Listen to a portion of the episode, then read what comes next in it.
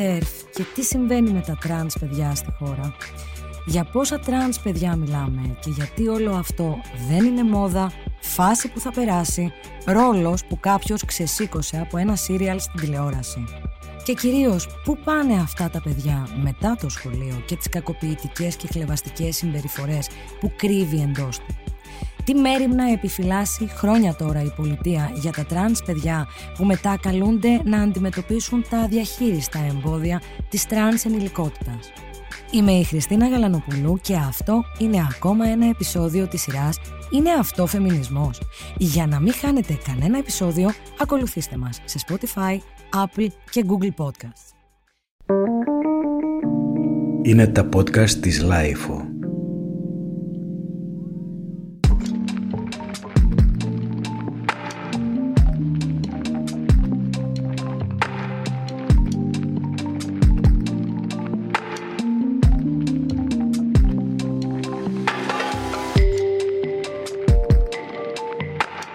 Γεια σε όλες, όλους και όλα.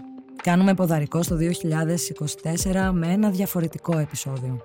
Χωρίς γέφυρες και περιγραφές, χωρίς πολλές παύσεις, αλλά με πολύ ουσιαστική συζήτηση, για να δούμε από λίγο πιο κοντά ένα εξαιρετικά πληγωτικό ζήτημα.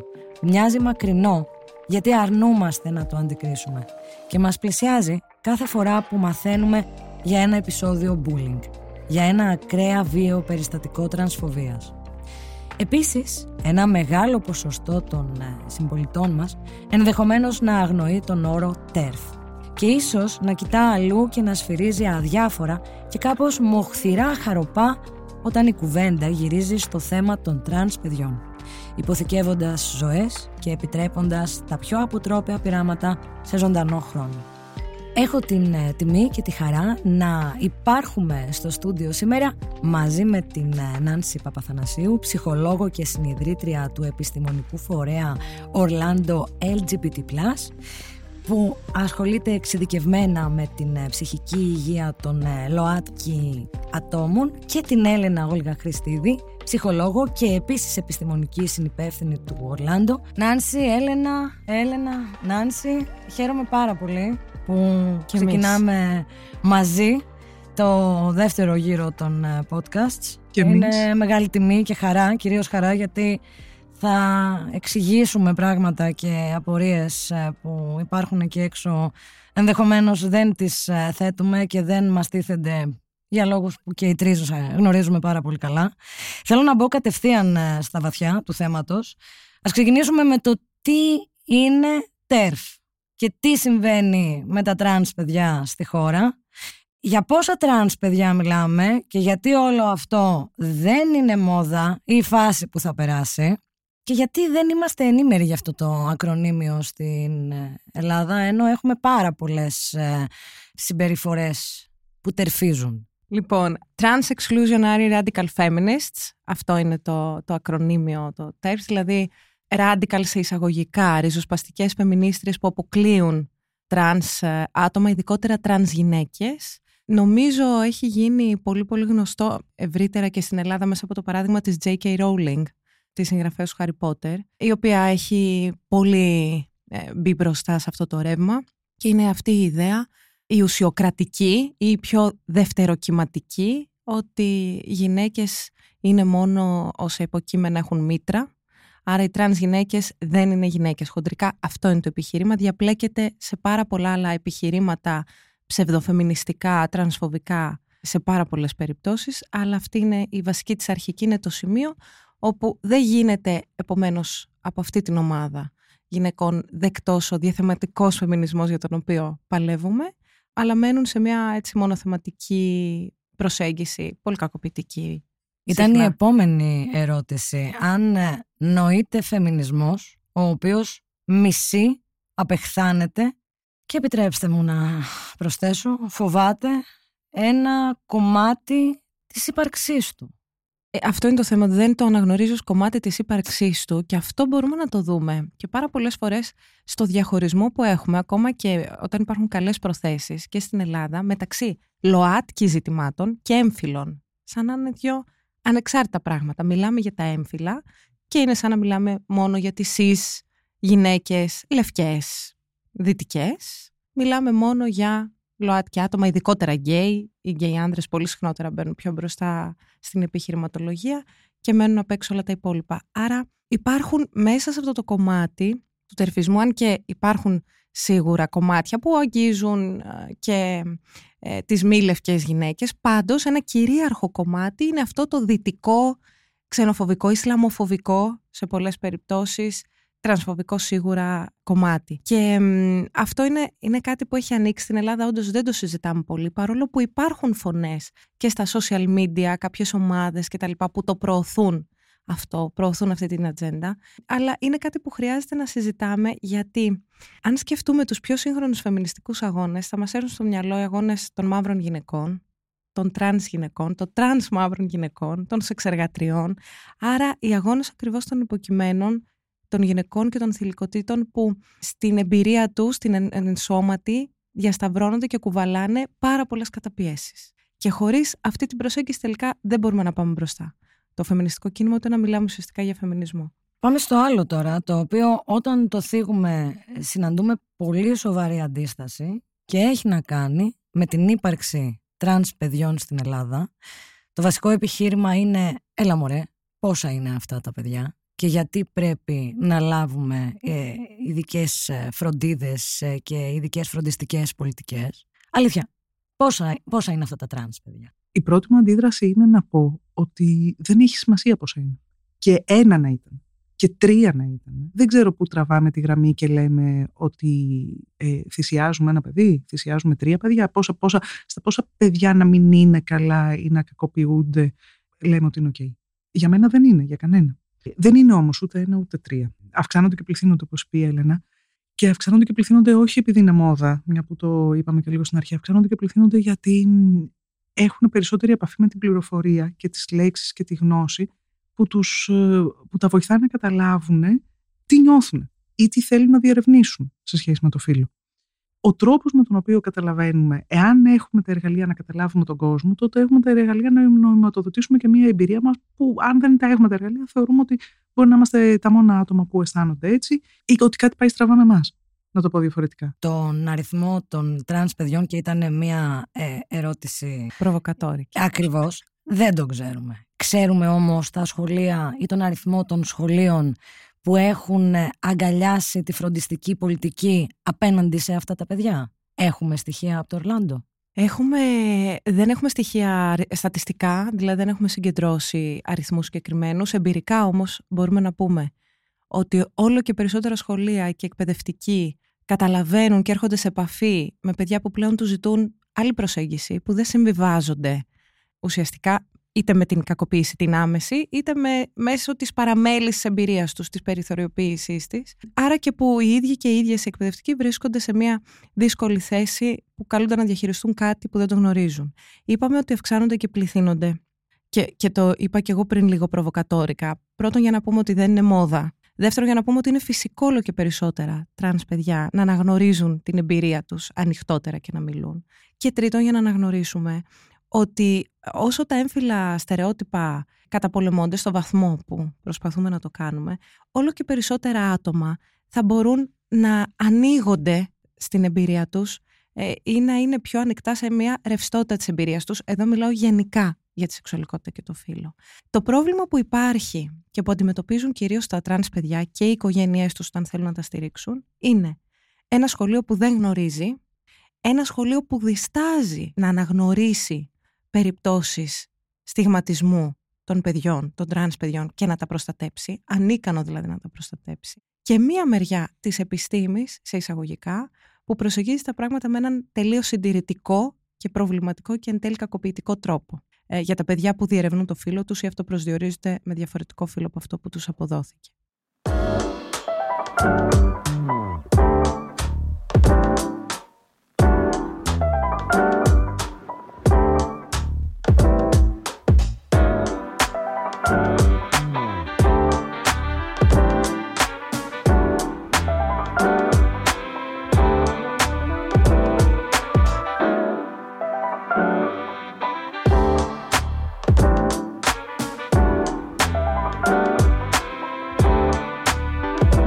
ρωτήσω, όλη αυτή η συζήτηση που έχει ανοίξει για το bullying και την αντιμετώπιση σε πολιτιακό επίπεδο, είναι βήμα μπροστά? Είναι βήμα μπροστά. Κοιτάω με μια απορία και έχω μια απορία και στη φωνή μου και στο βλέμμα μου, γιατί δεν, ε, δεν μπορώ να πω με απόλυτη σιγουριά ότι έχει ανοίξει ακριβώς αυτή η συζήτηση. Νομίζω ότι το ακουμπάμε και κάνουμε πίσω, το ακουμπάμε και κάνουμε πίσω, πετάμε την ευθύνη στο σχολείο. Το, έχουμε φτάσει στο σημείο που το ονοματίζουμε και αυτό είναι καλό, ότι το ονοματίζουμε ως bullying, αλλά πολύ συχνά νομίζω ότι δεν ξέρουμε καν τι είναι αυτό που λέμε. Πετάμε την ευθύνη στο σχολείο και μετά τρέχουμε λίγο να κρυφτούμε από, το, από τη δική μας την ευθύνη. Την ευθύνη εννοώ τη συνολική. Το bullying είναι κάτι το οποίο εμφανίζεται στα πλαίσια του σχολείου έτσι όπως το ξέρουμε. Δεν είναι κάτι που είναι ανεξάρτητο από όλο το κοινωνικό συγκείμενο που συμβαίνει. Επίσης, να σκεφτούμε πώς θα μιλήσουμε για καλύτερη αντιμετώπιση του εκφοβισμού, όταν στα σχολεία δεν έχουμε ακόμα συμπεριληπτική, ολοκληρωμένη σεξουαλική εκπαίδευση. Κάτι που λέμε συχνά και από το Ορλάντο, είναι, που παρατηρούμε συνέχεια, που μας ρώτησες πριν και για την εμπειρία μας, είναι ότι απευθύνονται σε εμάς από σχολεία. Ε, συνήθως με μονομένα άτομα εκπαιδευτικοί, που είναι αυτό που λέμε ο ένας ή μία εκπαιδευτικός σύμμαχος του παιδιού. Και που, που έχει το φιλότιμο να ψαχτεί λίγο παραπάνω αναφορικά με αυτά τα ζητήματα. Αλλά που φτάνει να ζητήσει βοήθεια, γιατί και η ίδια δεν έχει υποστήριξη από τον υπόλοιπο σύλλογο, όταν τα πράγματα είναι, έχουν περάσει την κόκκινη γραμμή. Όταν βρί, βρίσκεται πλέον να πρέπει να κάνουμε διαχείριση κρίσης. Αυτό δεν είναι μία εκπαιδευτική πολιτική. Να πρέπει να φτάσουμε σε μια διαχείριση κρίσης. Και επίσης νομίζω ότι υπάρχει και μια κάπως θολή εικόνα αναφορικά με το τι είναι bullying, τουλάχιστον μέχρι πέρσι, μέχρι να, να γνωρίσουμε όλη αυτή την, την απίστευτη κορύφωση περιστατικών βίας, είτε μέσα στα σχολεία είτε στη μέση του δρόμου.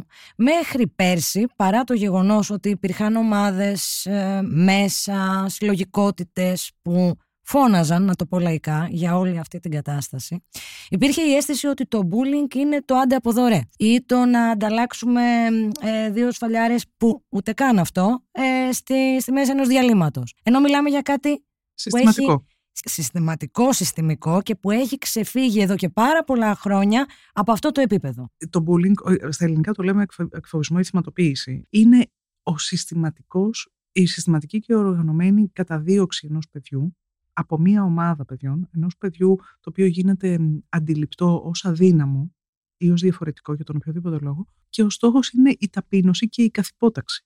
Είναι κάτι πολύ διαφορετικό από τη σύγκρουση. Σύγκρουση είναι όταν δύο παιδιά τα οποία έχουν το ίδιο στάτους στο σχολείο, τσακωθούν. Την ίδια ισχύ. Την ίδια ισχύ. Αυτό, ναι. Τσακωθούν στο διάλειμμα, παίξουν δύο σφαλιάρες. Συμβαίνει και αυτό. Και στο επόμενο διάλειμμα συνεχίζουν και παίζουν μαζί. Εδώ μιλάμε για κάτι τελείως διαφορετικό. Εδώ μιλάμε για κάτι διαφορετικό, μιλάμε για κάτι συστηματικό, μιλάμε για κάτι οργανωμένο, μιλάμε για κάτι το οποίο δεν γίνεται μία φορά, αλλά γίνεται συνεχιζόμενα, και είναι ενδιαφέρον να δούμε ποιος είναι ο στόχος. Ο στόχος είναι η ταπείνωση και η καθυπόταξη. Αυτό είναι, το καταλαβαίνω ότι είναι βαριές λέξεις, αλλά αυτό είναι εκεί. Άρα, το σημείο στο οποίο καταλήγουμε. Έχει σχέση με το πώς αναγνωρίζεται και μέσα στο σχολείο η έννοια της ισχύος, κοινωνικής, από, από όποιο πηγή και αν έρχεται η ισχύς, πώς αναγνωρίζεται η ανισότητα ισχύως μέσα στο σχολείο μεταξύ διαφορετικών παιδιών, μεταναστών, λευκών, το διαφορετικό λευκών, προνόμιο. Το διαφορετικό προνόμιο. Πώς το αναγνωρίζουμε αυτό και το κωδικοποιούμε σε ένα σχολείο που, για παράδειγμα, έχει καταργήσει την κοινωνιολογία. Για παράδειγμα, ένα μάθημα που μιλάει ακριβώς για την έννοια των προνομίων, της κοινωνικής ισχύως και για τις διεργασίες γύρω από αυτά. Δεν θέλουμε να μιλήσουμε γι' αυτά. Και το δεύτερο κομμάτι, και κάτι που δεν έχουμε θίξει, είναι ότι κάτι για το οποίο δεν μιλάμε σχεδόν ποτέ. Είναι μια στρεβλή αντίληψη ότι η βία, κάθε είδους βία, και το bullying αφορά συγκεκριμένες τάξεις. Αυτό δεν ισχύει. Δηλαδή το bullying δεν είναι κάτι το οποίο εμφανίζεται σε κάποια σχολεία. Ας πούμε στην πρώτη ηλικίου, στη δευτέρα γυμνασίου, ναι, και σε παιδιά τα οποία ε, έχουν ή δεν έχουν ε, προνόμιο στην τσέπη, στην ε, διαβίωση. Στη... Ακριβώς. Ούτε έχει ηλικιακά το bullying, έτσι, και εξελίσσεται μέσα στην διάρκεια του σχολείου, της ακαδημαϊκής ζωής. Δεν έχετε ίδια χαρακτηριστικά στην πρώτη δημοτικού με αυτά που έχει στην τρίτη ηλικίου, αλλά οι συμπεριφορές ποιοτικά είναι αντίστοιχες και δεν εντοπίζεται μόνο ούτε σε γεωγραφικά συγκεκριμένες περιοχές, ούτε σε συγκεκριμένες οικονομικές τάξεις. Επίσης, ούτε σε συγκεκριμένες οικογένειες, να το πούμε αυτό, γιατί είναι κάτι που έχουμε βαρεθεί να το ακούμε, ότι ήταν πάρα πολύ καλή οικογένεια, είχε, πάρα πολύ, είχε μεγαλώσει το παιδί της με ιδιαίτερη φροντίδα κτλ. Και όπου το ακούμε αυτό, ήταν πάρα πολύ καλή οικογένεια, συνήθως εννοούμε ήταν μια πάρα πολύ καλά και βαθιά στερεοτυπικά ετεροκανονική, πατριαρχική οικογένεια, με ό,τι αυτό μπορεί να σημαίνει. Φυσικά όχι για όλες αυτού του τύπου, αλλά με ό,τι μπορεί να σημαίνει. Και ακριβώς επειδή κάνουμε μερικές φορές αυτή τη σύνδεση, συχνά αργούμε να αναγνωρίσουμε, να ονοματίσουμε μάλλον αυτό που συμβαίνει. Και κάνουμε σαν να είναι κάτι άλλο. Κάνουμε σαν να μην υπάρχει εκεί ακριβώς.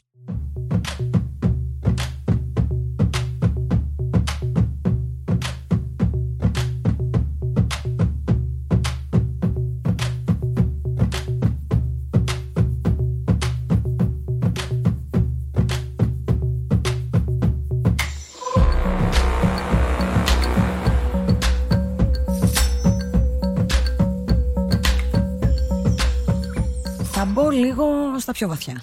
Στο κομμάτι που έχει να κάνει με την αντιμετώπιση των γονιών. Θα αναφέρουμε το γεγονός ότι η τρανς κατάσταση έχει αποψυχιατρικοποιηθεί εδώ και πόσα χρόνια. Είναι από το επίσημα δεκαεννιά. Το δύο χιλιάδες δεκαεννιά. Okay. Ναι. Αλλά εξακολουθεί να αντιμετωπίζεται με ψυχιατρικούς όρους, με ψυχοφάρμακα.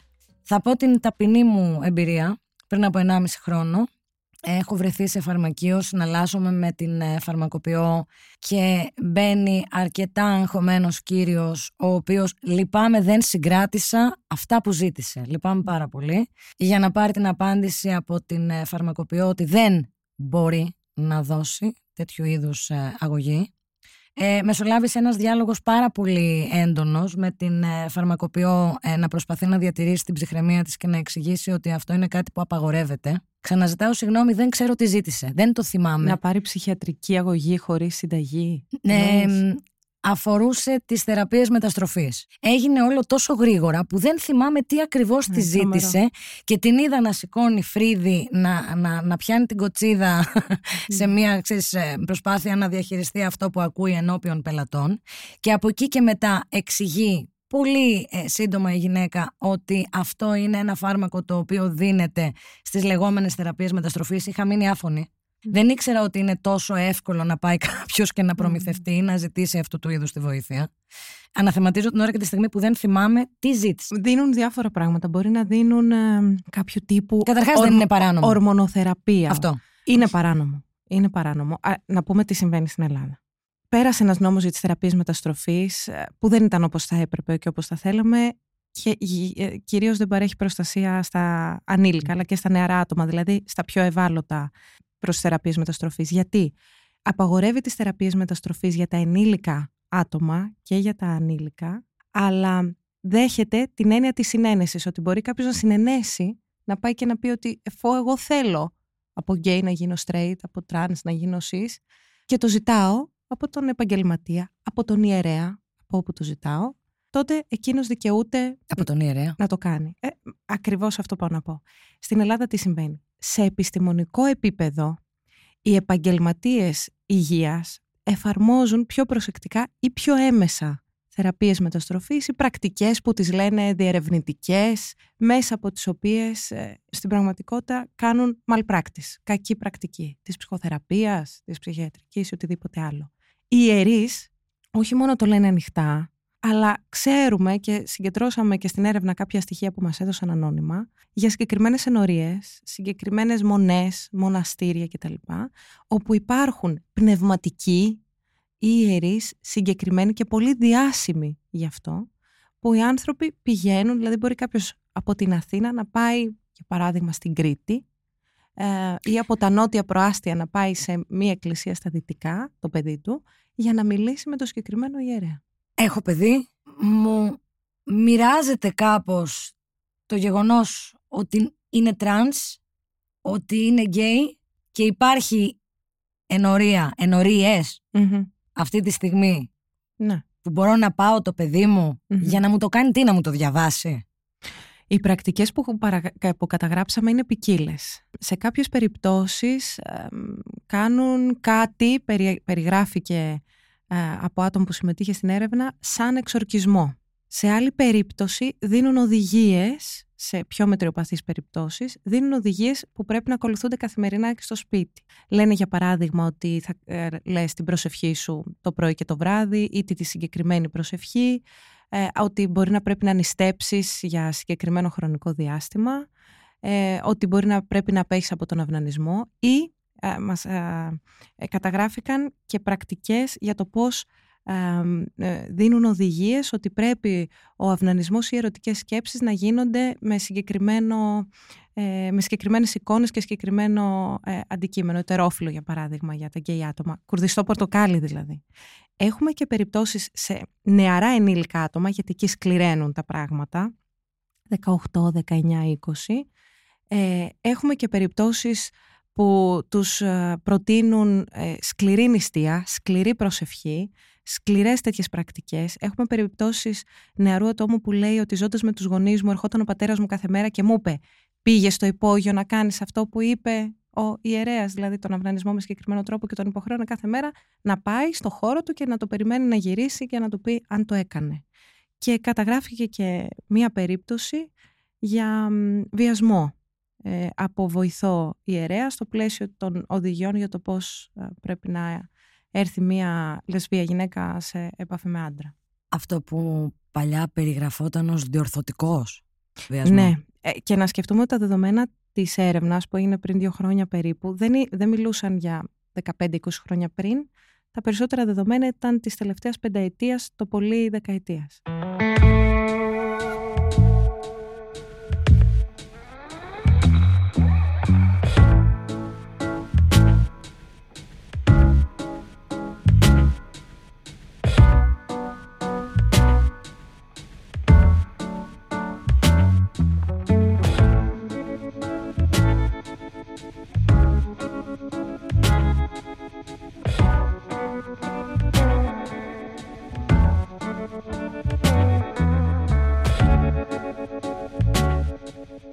Μιλώντας για τις ε, θεραπείες μεταστροφής, να εξηγήσουμε ε, λίγο καλύτερα το πλαίσιο. Δηλαδή, ε, αν μιλάμε για φάρμακα, γιατί μιλάμε για θεραπείες οι οποίες έχουν, ε, να το πούμε ε, χονδρικά, έχουν στόχο να θεραπεύσουν αυτόν ο οποίος βρίσκεται στη λάθος πλευρά. Mm-hmm.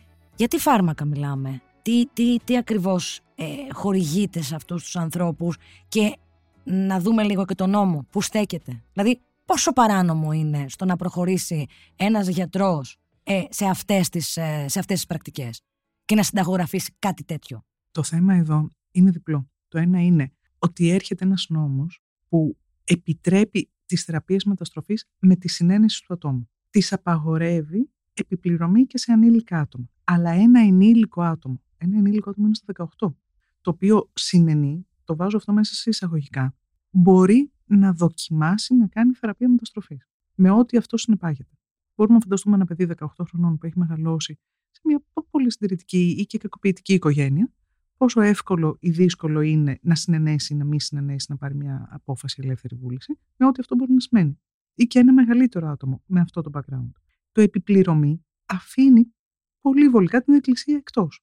Αναφέρεται μόνο σε επαγγελματίες υγείας. Θέλω να, να βάλουμε στο τραπέζι το θέμα των ε, φιλομεταβάσεων, την πολλαπλότητα μιας φιλομετάβασης, mm-hmm. ε, και θα ήθελα λίγο να κάνουμε σαφές και το κομμάτι που αφορά τη φιλομετάβαση των ανήλικων ε, ατόμων, που είναι ένα work in progress, έτσι. Mm-hmm. Να περάσουμε όμως και στο κομμάτι της ενηλικότητας και στο, να το πούμε πολύ απλά, είμαι τρανς γυναίκα, είμαι τρανς αγόρι, είμαι δεκαοκτώ. Έχω αποφασίσει αυτό που έχω αποφασίσει. Έχω περάσει το κομμάτι της οικογένειας, του κοινωνικού περιγύρου κτλ. κτλ. Έχω περάσει ακόμη και το κομμάτι των εγγράφων.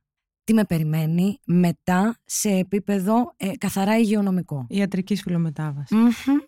Ας πιάσουμε όμως πρώτα τα είδη των ε, φιλομεταβάσεων και την ανήλικη ζωή και φτάσουμε στους ενήλικες. Έχουμε την κοινωνική, την νομική και την ιατρική. Η κοινωνική είναι αυτή που περιέγραψες, το coming out σε οικογένεια, σε, σε, στο περιβάλλον κτλ. Και άλλα πράγματα που μπορούν να αφορούν την έκφραση του φύλου ε, και τέτοια πράγματα. Η νομική είναι η νομική αλλαγή των εγγράφων, έτσι, η νομική αναγνώριση ταυτότητας φύλου που ψηφίστηκε το δεκαεπτά, που και εκεί υπάρχουν προβλήματα γιατί γίνεται δικαστικά χωρίς κανένα λόγο. Δηλαδή πάει ένα τρανς άτομο στο, δικαστή, στο δικαστήριο και λέει «Γεια σας, έχω μία αίτηση, θέλω να αλλάξω το έγγραφά μου γιατί είμαι τρανς άτομο». Τι θα δικάσει ο δικαστής, τι θα πει, «Α, συμφωνώ είσαι, α, διαφωνώ δεν είσαι». Δηλαδή καταργεί και αυτή την έννοια του αυτοπροσδιορισμού, και βέβαια έχει μεγάλο κόστος.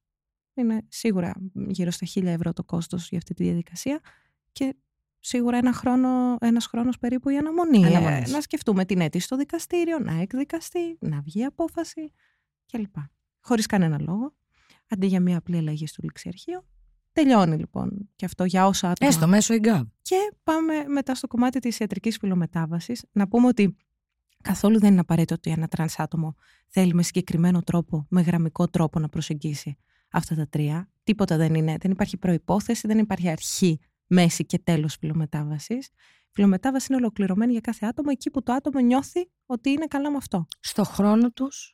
Και στο χρόνο τους, αλλά και, και σε αυτά τα οποία θέλει. Δεν είναι απαραίτητο ότι ένα τρανς άτομο θα θέλει, για παράδειγμα, την ιατρική φιλομετάβαση. Σε αυτή την περίπτωση όμως, θα πρέπει ακόμα και τώρα, ενώ έχει αποψυχιατρικοποιηθεί, να περάσει από ένα ψυχίατρο δημοσίου νοσοκομείου, να κάνει κάποιους μήνες, γιατί δεν έχουμε και πολλούς, και ειδικά ένα πιο φιλικό τμήμα ή κάπως πιο ασφαλές για τα τρανς άτομα στην Ελλάδα, θα λέγαμε ότι υπάρχει ένα. Δηλαδή, ακόμα τρανς άτομα καταγγέλουν για ότι δεν ένιωσαν ασφάλεια ή ότι είχαν τρανσφοβική συμπεριφορά σε μεγάλο νοσοκομείο ψυχιατρικό της Αθήνας, ε, και μετά υπάρχει και στη Θεσσαλονίκη. Να πάει τέλος πάντων σε αυτό το ε, τμήμα, το σχετικό, να περιμένει κάποιους μήνες, γιατί στο δημόσιο οι αναμονές και μόνο για ραντεβού κλπ. Είναι τεράστιες, για να πάρει ένα χαρτί που ουσιαστικά θα ψυχιατρικοποιεί την τρανς κατάσταση ενώ έχει αποψυχιατρικοποιηθεί.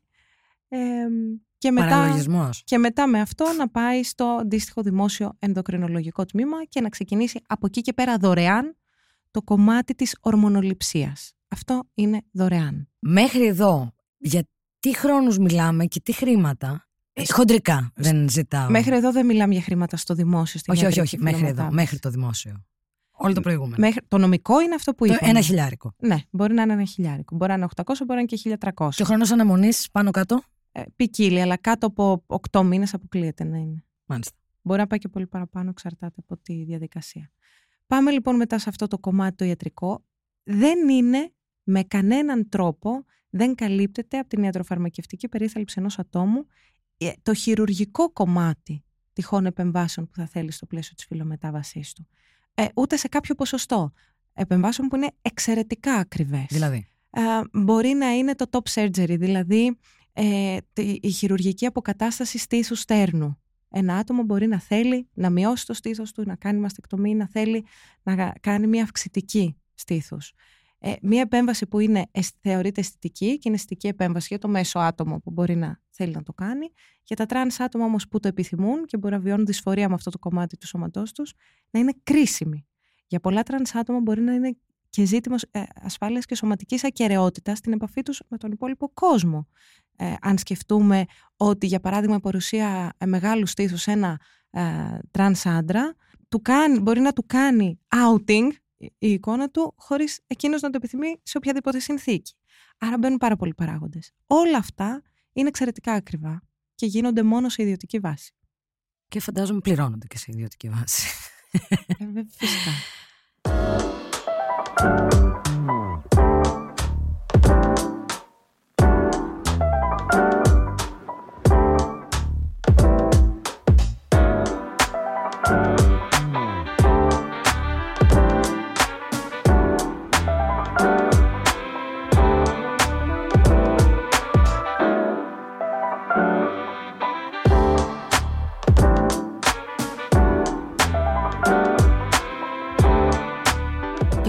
Που με απασχολεί αρκετά και δεν ξέρω κατά πόσο επηρεάζει και με κάποιο τρόπο υπαγορεύει μοχθηρία απέναντι στα τρανς άτομα και στα τρανς παιδιά, είναι όλο αυτό που προέρχεται από την Αμερική. Όλο αυτό που συμβαίνει με την ρητορική εδώ και χρόνια του Τραμπ εναντίον των, των τρανς ατόμων. Όλες αυτές οι απαγορεύσεις και οι περιορισμοί. Και ξέρω ότι θα είναι κουτό να πει κάποιος παίρνει η Ελλάδα γραμμή από, από τέτοιου είδους συμπεριφορές. Δεν μπορώ όμως να μην το σκεφτώ. Δεν μπορώ να μην σκεφτώ ότι κάποιος ο οποίος υποφέρει από σοβαρή τρανσφοβία ε, και όλους τους σεισμούς, σεξισμούς, μισογενισμούς, όλους τους σεισμούς, δεν βρίσκει παρηγοριά σε αυτές τις κουβέντες. Ε, σκέφτομαι λάθος. Δηλαδή υπαγορεύεται μοχθηρία και, και εχθρικό συναίσθημα από τέτοιου είδους ε, πολιτικούς, παρακμιακούς πολιτικούς λόγους. Παίρνουμε γραμμή από την Αμερική όπως παίρνουμε γραμμή από παντού. Δηλαδή, είμαστε σε μια επικοινωνία με το τι συμβαίνει και στην Αμερική και μαθαίνουμε τι συμβαίνει και στην Αμερική. Τα τελευταία χρόνια, αυτό που συμβαίνει στην Αμερική είναι μια ολοένα και αυξανόμενη αντιτρανς ρητορική, η οποία καταλήγει μετά να γίνεται και αντιφεμινιστική. Αυτό είναι το επόμενο βήμα. Και αντιφεμινιστική ρητορική και συνοδεύεται και από μια ε, ρητορική η οποία στη βάση της είναι ρατσιστική. Εκεί το φύλο και οι φυλοί συνιστούν ε, αυτό που υποτιμητικά αναφέρεται ως ε, woke ε, θεωρία. Και πολέμιους αυτής της θεωρίας έχουμε και στην Ελλάδα. Τους τελευταίους μήνες μόνο μετράμε δύο βιβλία ακριβώς ε, με αυτό το θέμα που αντιτίθεται ε, σε αυτό που θεωρούνται woke απόψεις. Ουσιαστικά αντιτίθεται σε αυτό που συζητάμε ως αντιρατσισμό, φεμινισμό, αντισεξισμό ε, και σαν καταπολέμηση της ομοφοβίας και της τρανσφοβίας. Να προσπαθήσω να εξηγήσω λίγο το αφήγημα. Mm-hmm. Το αφήγημα για τα τρανς παιδιά είναι το εξής, το ε, συντηρητικό. Προστατεύουμε τα παιδιά. Τα παιδιά δεν μπορούν να ξέρουν μέχρι να ενηλικιωθούν ή να πάνε και είκοσι δύο και είκοσι ένα και είκοσι δύο και είκοσι πέντε. Προτείνουν συντηρητική κύκλη άλλες ηλικίες. Δεν μπορούν να ξέρουν. Και αυτοί, αυτές οι νέες κουλτούρες και η, το, η woke κουλτούρα θέλει τα παιδιά να επηρεάζονται και να πηγαίνουν να αλλάζουν το φύλο τους και να κάνουν επεμβάσεις και χειρουργία και να παίρνουν φάρμακα και ορμόνες από νεαρή ηλικία. Τι ισχύει στην πραγματικότητα? Στην πραγματικότητα ισχύει ότι τα τρανς παιδιά από όποια στιγμή και να αρχίσουν να διερευνούν το φύλο τους ή κάνουν coming out ως τρανς, χρειάζονται υποστήριξη ως προς αυτό το κομμάτι. Για όλη τους την όσο πιο ομαλή γίνεται ψυχοσυναισθηματική ανάπτυξη, λέω όσο πιο ομαλή εννοώντας και όλες άλλες συνθήκες στη ζωή κάθε παιδιού που μπορεί να το δυσκολεύει, σε αυτή τη βάση η απάντηση όλων των έγκυρων επιστημονικών φορέων είναι η επιβεβαιωτική προσέγγιση. Η επιβεβαιωτική σημαίνει ότι ακούω τι λέει το παιδί, το μαγωνιός του, η δασκάλα του, ε, η, η ψυχολόγος, ο ψυχολόγος κτλ. Ακούω τι λέει, δεν το αμφισβητώ, το αντιμετωπίζω με βάση το φύλο με το οποίο αυτό προσδιορίζεται και ανοιχτά, μη κατευθυντικά, το συνοδεύω σε τυχόν διερεύνησή του, αν ψάχνει κάτι γύρω από αυτό. Τι κάνουν ε, οι συντηρητικοί κύκλοι, λένε. Επιβεβαιωτική προσέγγιση είναι να παίρνεις το παιδί και να του λες ναι, είσαι τρανς. Να το, να το δέχεσαι αυτό και με αυτόν τον τρόπο να το πείθεις, ενώ αυτό είναι σε μια ευαίσθητη φάση που δεν μπορεί να αναγνωρίσει. Τι είναι στην πραγματικότητα η επιβεβαιωτική προσέγγιση? Βεβαίως είσαι τρανς εφόσον το λες, να ξέρεις ότι με ασφάλεια μπορείς να διερευνήσεις το φύλο σου έτσι κι αλλιώς, με όποιον τρόπο θες, σε ό,τι χρόνο θες και είμαστε εδώ για να συνοδεύουμε. Κανείς δεν μπορεί να σου πει αν είσαι ή δεν είσαι τρανς εκτός από σένα και αξίζεις όλη τη στήριξη που δικαιούσε και καμία αμφισβήτηση σε ό,τι νιώθεις για όλο το διάστημα που θα χρειάζεσαι είτε ψάχνοντάς το ή προσπαθώντας να το επικοινωνήσεις και να το διαχειριστείς προσωπικά. Καμία σχέση λοιπόν το ένα με το άλλο. Τι λένε οι συντηρητικοί κύκλοι, φάρμακα σε παιδιά, επεμβάσεις κτλ. Τι ισχύει στην πραγματικότητα?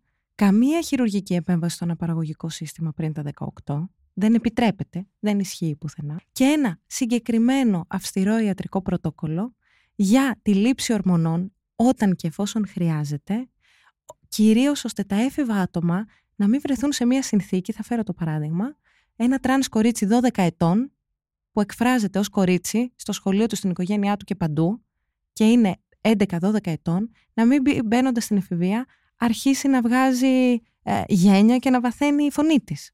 Αυτό σημαίνει η ιατρική, ιατρική ορμονοληψία σε εκείνες ε, σε εκείνες ηλικίες. Και κοιτάξτε τώρα την υποκρισία. Στα τρανς παιδιά η ορμονοληψία είναι κάτι τραγικό που μπορεί να τα επηρεάσει πάρα πολύ. Στα σις παιδιά, όταν, για παράδειγμα, ένα σις κορίτσι εμφανίζει έμεινο ορίσει στα έντεκα, που μπορεί να είναι πολύ νωρίς για την σωματική του ανάπτυξη, θα πάει σε ένα παιδοενδοκρινολόγο και θα πούνε δεν το συζητάμε, δίνουμε blockers, αναστολή σίβης μέχρι να πάει δεκατέσσερα δεκαπέντε. Σε πάρα πολλά σις αγόρια που δεν εμφανίζουν στοιχεία ύβης μέχρι τα δεκατρία δεκατέσσερα, πάνε σε παιδοενδοκρινολόγο και λένε θα δώσουμε λίγη τεστοστερόνη, να το ενισχύσουμε την ανάπτυξη του, του παιδιού εδώ. Σε όλα αυτά τα ζητήματα δεν υπάρχει κανένα θέμα. Σε μία απολύτως ιατρικώς παρακολουθούμενη διαδικασία, άρα ασφαλή και με βάση όλα τα ιατρικά πρωτόκολλα. Για τα τρανς παιδιά που τα προστατεύει πολλαπλά και για άλλους λόγους, αυτό που είπαμε, της ψυχοσυναισθηματικής ανάπτυξης, των κοινωνικών τους σχέσεων, το να μπορούν να έχουν και να νιώθουν ασφάλεια και άνεση όσο περισσότερο γίνεται σε κρίσιμα χρόνια του σχολείου, ώστε να μην μπουν «εγώ δεν νιώθω καλά με το σώμα μου, δεν νιώθω καλά με τον εαυτό μου, παρατάω το σχολείο γιατί δεν μπορώ να αλληλεπιδρώ κοινωνικά». Εκεί δεν το δεχόμαστε. Και πώς συνδέονται οι Ηνωμένες Πολιτείες με την Ευρώπη και την Ελλάδα? Αν δούμε τις χρηματοδοτήσεις που πέφτουν στις Ηνωμένες Πολιτείες ιδιωτικών ιδρυμάτων, ΜΚΟ και πρωτοβουλειών σε τέτοιες συντηρητικές πρωτοβουλίες, θα δούμε ένα map, ένα χάρτη διακλαδώσεων των πιο ακραίων ρεπουμπλικανών, ρεπουμπλικανικών ιδρυμάτων που τη στηρίζουν, των πιο ακραίων ακροδεξιών φωνών που τη στηρίζουν, οι οποίες αντίστοιχα μπορεί να έχουν διακλαδώσεις με την Ευρώπη, με τη Μεγάλη Βρετανία που έγινε μεγάλο ζήτημα και δυστυχώς εκεί έκλεισε μία κλινική που μπορούσε να στηρίζει επιβεβαιωτικά, μη κατευθυντικά, τα τρανς έφηβα άτομα, και φτάνουν μέχρι την Ελλάδα που βλέπουμε την Παιδοψυχιατρική Εταιρεία το δύο χιλιάδες δεκαεπτά, την Ελληνική Παιδοψυχιατρική Εταιρεία, να βγάζει ένα τελείως αντιεπιστημονικό δελτίο τύπου, τελείως παροχημένο. Το λέμε και μπορούμε να το ε, τεκμηριώσουμε το δύο χιλιάδες δεκαεπτά, και να κάνει συνέδρια και ημερίδες για την ταυτότητα φύλου, γιατί μπορεί να σκεφτούμε, μπορεί να μην ξέρουν οι άνθρωποι επιστημονικά, να έμειναν στο δύο χιλιάδες. Δεν θα έπρεπε, αντιδεοντολογικό, αλλά μπορεί να μην ξέρουν. Και οι ημερίδες και τα συνέδρια που κάνουν να είναι με εκπροσώπους της Εκκλησίας. Και μαθαίνουμε εμείς τώρα ότι συγκεκριμένοι κύκλοι, ψυχιατρική, ψυχαναλυτική, ψυχοθεραπευτική και άλλοι στην Ελλάδα, από τους πιο συντηρητικούς και σε επαφή με εκκλησιαστικά ιδρύματα, συμφέροντα κτλ. Συντηρητικά στην Ελλάδα, να δίνουν γραμμή προς συγκεκριμένους επαγγελματίες σε τρανς παιδιά και στις οικογένειές τους, που ασκούν και επαναλαμβάνουν και αναπαράγουν αυτές τις συγκεκριμένες προβληματικές πρακτικές. Πολύ ενδιαφέρουσα η εμπλοκή της Εκκλησίας σε όλες αυτές τις κινήσεις. Νάνση, κάτι, κάτι έλεγες για... Να τονίσουμε, για να δούμε... Για μια πολιτεία της... Ακριβώς, τον είπα. Για να δούμε λίγο την υποκρισία. Από τη μία, αποδίδοντας την επιβεβαιωτική προσέγγιση, πράγματα τα οποία ούτε λέει, ούτε πρεσβεύει, ούτε κάνει. Από την άλλη, στις δέκα Ιανουαρίου του δύο χιλιάδες είκοσι τέσσερα, βγήκε μια απόφαση στην πολιτεία της Δυτικής Βιρτζίνιας, στη ΗΠΑ, που υποχρεώνει, θέλουμε να το προσέξουμε αυτό, υποχρεώνει τους επαγγελματίες ψυχοκοινωνικής στήριξης να κάνουν θεραπείες μεταστροφής σε όλα τα ανήλικα τρανς άτομα που πάνε για στήριξη στην πολιτεία. Τους υποχρεώνει. Έως την ηλικία των, των είκοσι ένα, είκοσι ένα, που είναι η, η ενηλικίωση στη ΗΠΑ. Είναι ακριβώς ό,τι περιέγραφα πριν από λίγο. Και, δηλαδή, ακριβώς. Και βλέπουμε πως δεν, όταν πάμε να προστατεύσουμε τα παιδιά, το πρώτο βήμα είναι να λέμε όχι προσέγγιση σε επιβιωτική θεραπεία. Το δεύτερο βήμα είναι θεραπείες μεταστροφής. Ίδιες θεραπείες μεταστροφής, τις οποίες ο ΟΗΕ και πολλοί παγκόσμιοι ναι, οργανισμοί υγείας χαρακτηρίζουν ως βασανιστήριο. Είναι πάρα πολύ ενδιαφέρον πώς συμπλέκονται αυτού του είδους οι ρητορικές και πώς καταλήγουν σε μια ακραία καταπίεση και κακοποίηση. Και βέβαια, αυτή η ρητορική δεν είναι και άσχετη με, το, με αυτό που έγινε σε σχέση με τις αμβλώσεις. Δηλαδή, όταν πάμε σε μια ουσιοκρατική προσέγγιση των πραγμάτων. Τα τρανς άτομα ήταν το πρώτο βήμα, το δεύτερο βήμα ήταν τα δικαιώματα των γυναικών, των σις γυναικών. Ναι. Το είδαμε να συμβαίνει.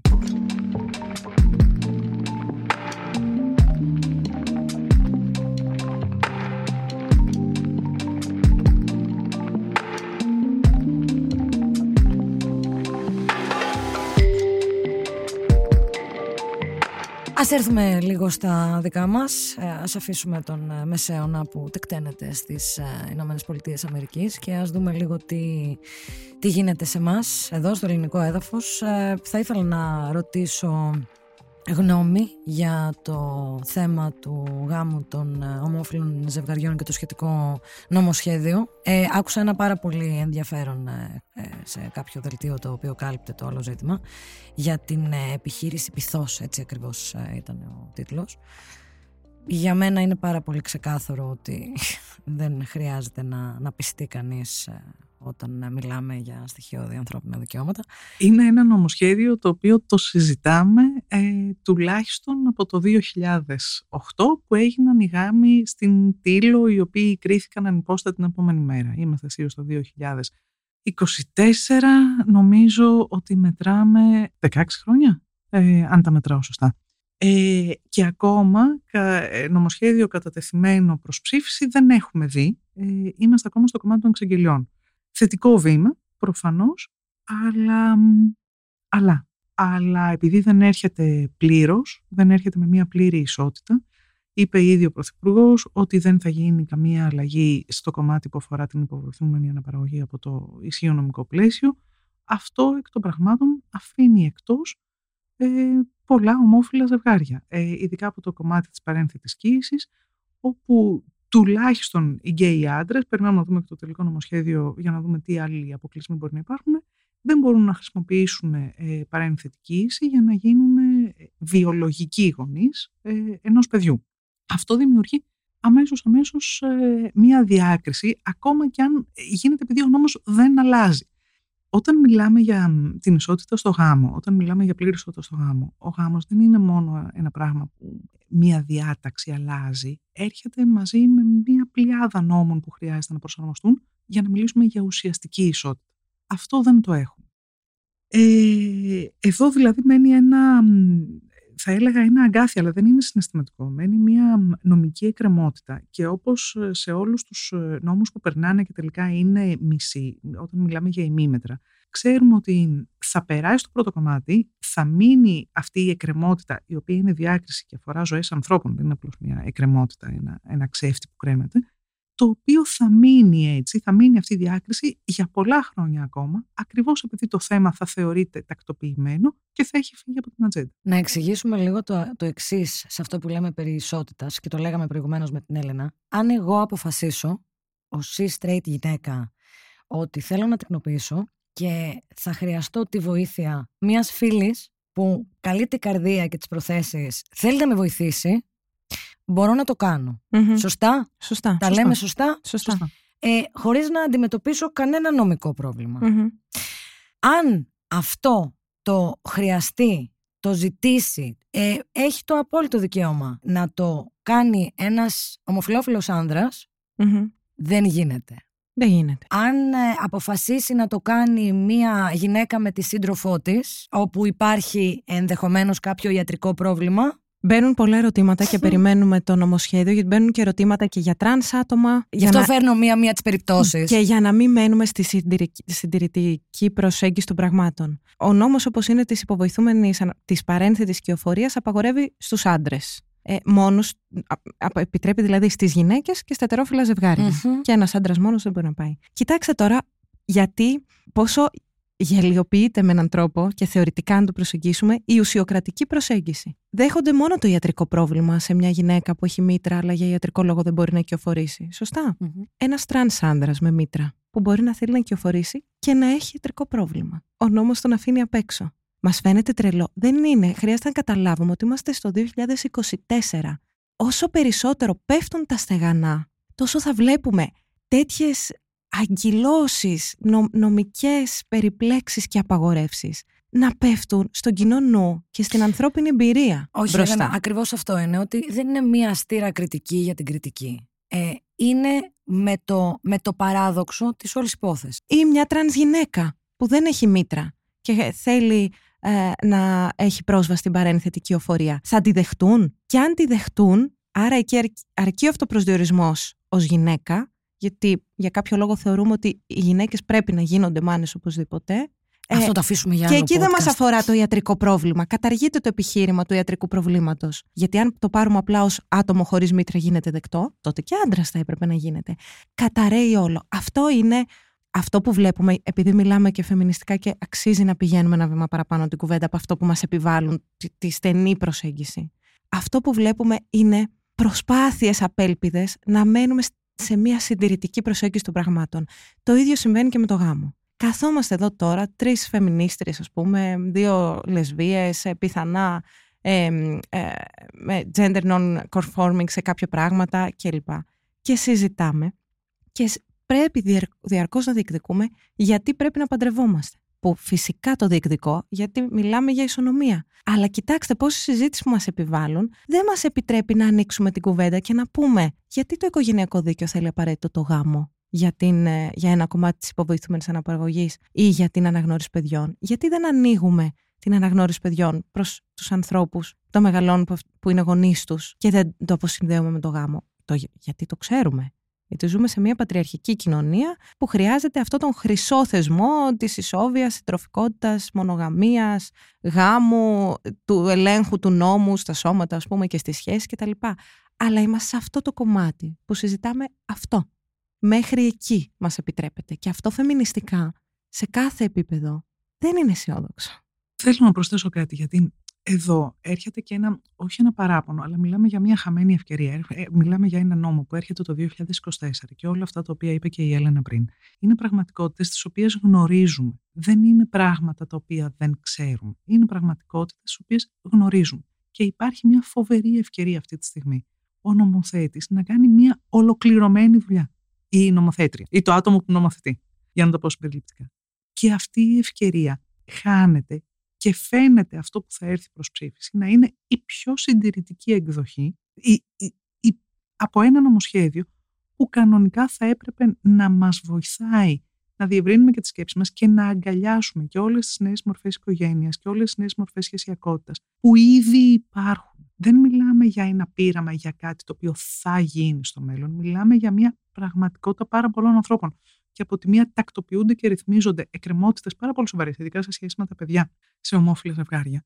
Από την άλλη, μένουν μεγάλα ε, κομμάτια της κοινότητας, πάρα πολλοί άνθρωποι, προσδοκώντας περισσότερες ευκαιρίες για ουσιαστική ισονομία και συμπερίληψη. Και ελπίζοντας ότι μέσα στο δύο χιλιάδες είκοσι τέσσερα κάτι καλό θα, θα προκύψει από όλα αυτά, ή τουλάχιστον θα, θα έχουμε κάπου να πατήσουμε για να, για να συζητάμε το μετά.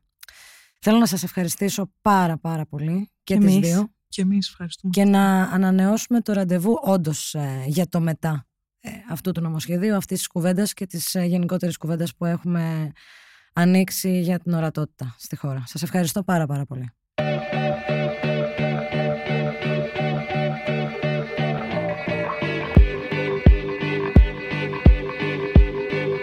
Είμαι η Χριστίνα Γαλανοπούλου και αυτό ήταν ένα επεισόδιο της σειράς «Είναι αυτό φεμινισμός». Για να μην χάνετε κανένα επεισόδιο, ακολουθήστε μας σε Spotify, Apple και Google Podcasts. Είναι τα podcast της λάιφο.